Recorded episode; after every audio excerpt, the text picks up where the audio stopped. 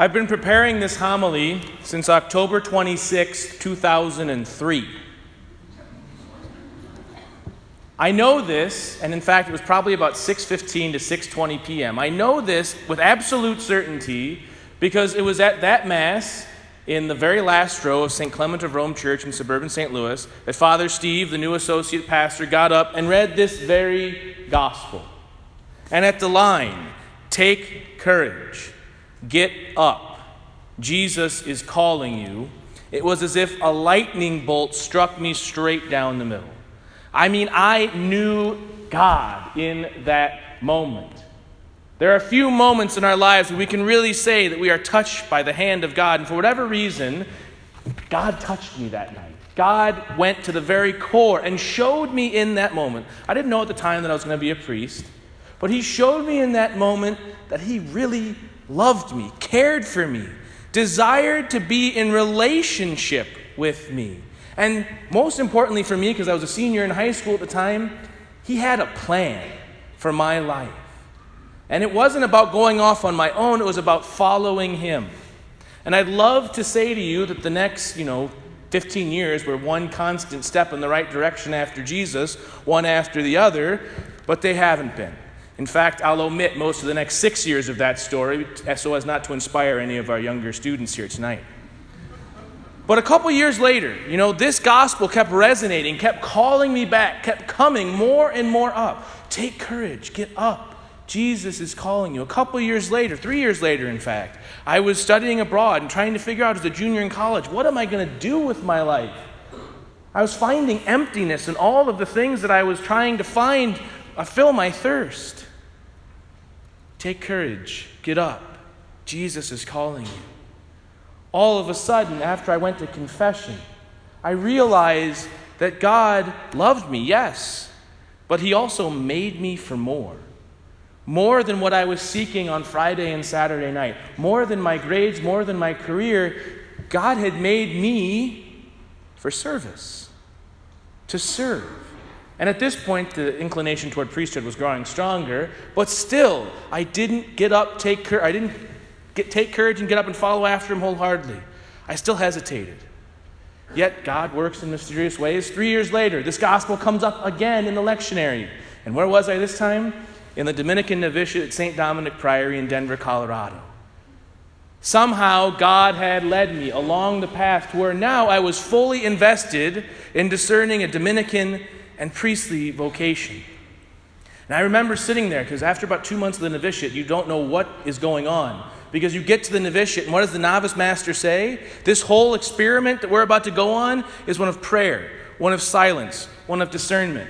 Our whole lives were wired to be productive, to be efficient, to be someone who contributes to society. And we get to the novitiate, and it's not so much what we contribute as to how we listen.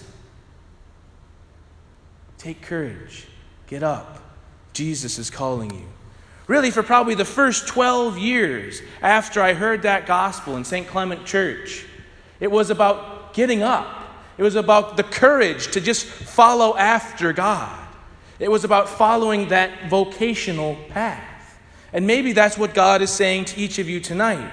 But especially these last few years in my priesthood, I've realized something the importance of the second half of this gospel. Because as hard as it is to take courage, get up, and to cry out to Jesus, Bartimaeus was scorned and derided for his efforts to do so. It's just as hard once God touches our life and heals us to follow after him. But that is what Bartimaeus does. Jesus restores his sight. He can do anything now. He is healed, he is full. And he chooses, with this new gift, to use it in the service of our Lord. And so, the last few years, this passage has really challenged me to recognize the power of grace.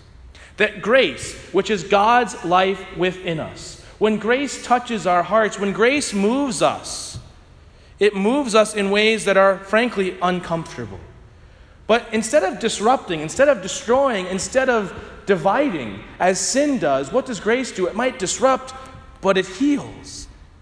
It might challenge us, but it unites us to the Godhead. It rebuilds, it restores so that we can continue that work with the Lord of growing in His blessedness and grace. God deigns to dwell in us. God makes His home in us in the Holy Spirit so that we can follow after Him happily, joyfully, so that we can be restored, renewed, rebuilt, united, integrated, made whole. In the second reading today, we heard from the letter to the Hebrews. And in there, there's this where it says that, that you have to, the, the, the priest has to know his own infirmities and isn't called and God, or isn't actually worthy, but it's God who calls him. And I can totally understand what the author to the letter of the Hebrews was talking about there. None of us are worthy to follow after God because of sin, because of brokenness, because of division, you name it. But yet, God calls us all the more. And so, 15 years and a few days after I heard Father Steve read that gospel, and I've spent, I kid you not, the last 15 years meditating on this gospel, and it's probably the main reason I stand before you as a priest. For 15 years, I've come to know three absolute truths about our God. I'd like to share those with you. First, God loves you exactly where you are without hesitation, but He loves you too much for you to stay there. Jesus comes into Bartimaeus' life. He cries out, he calls out. Jesus, through a neighbor, through someone else, reaches out to Bartimaeus.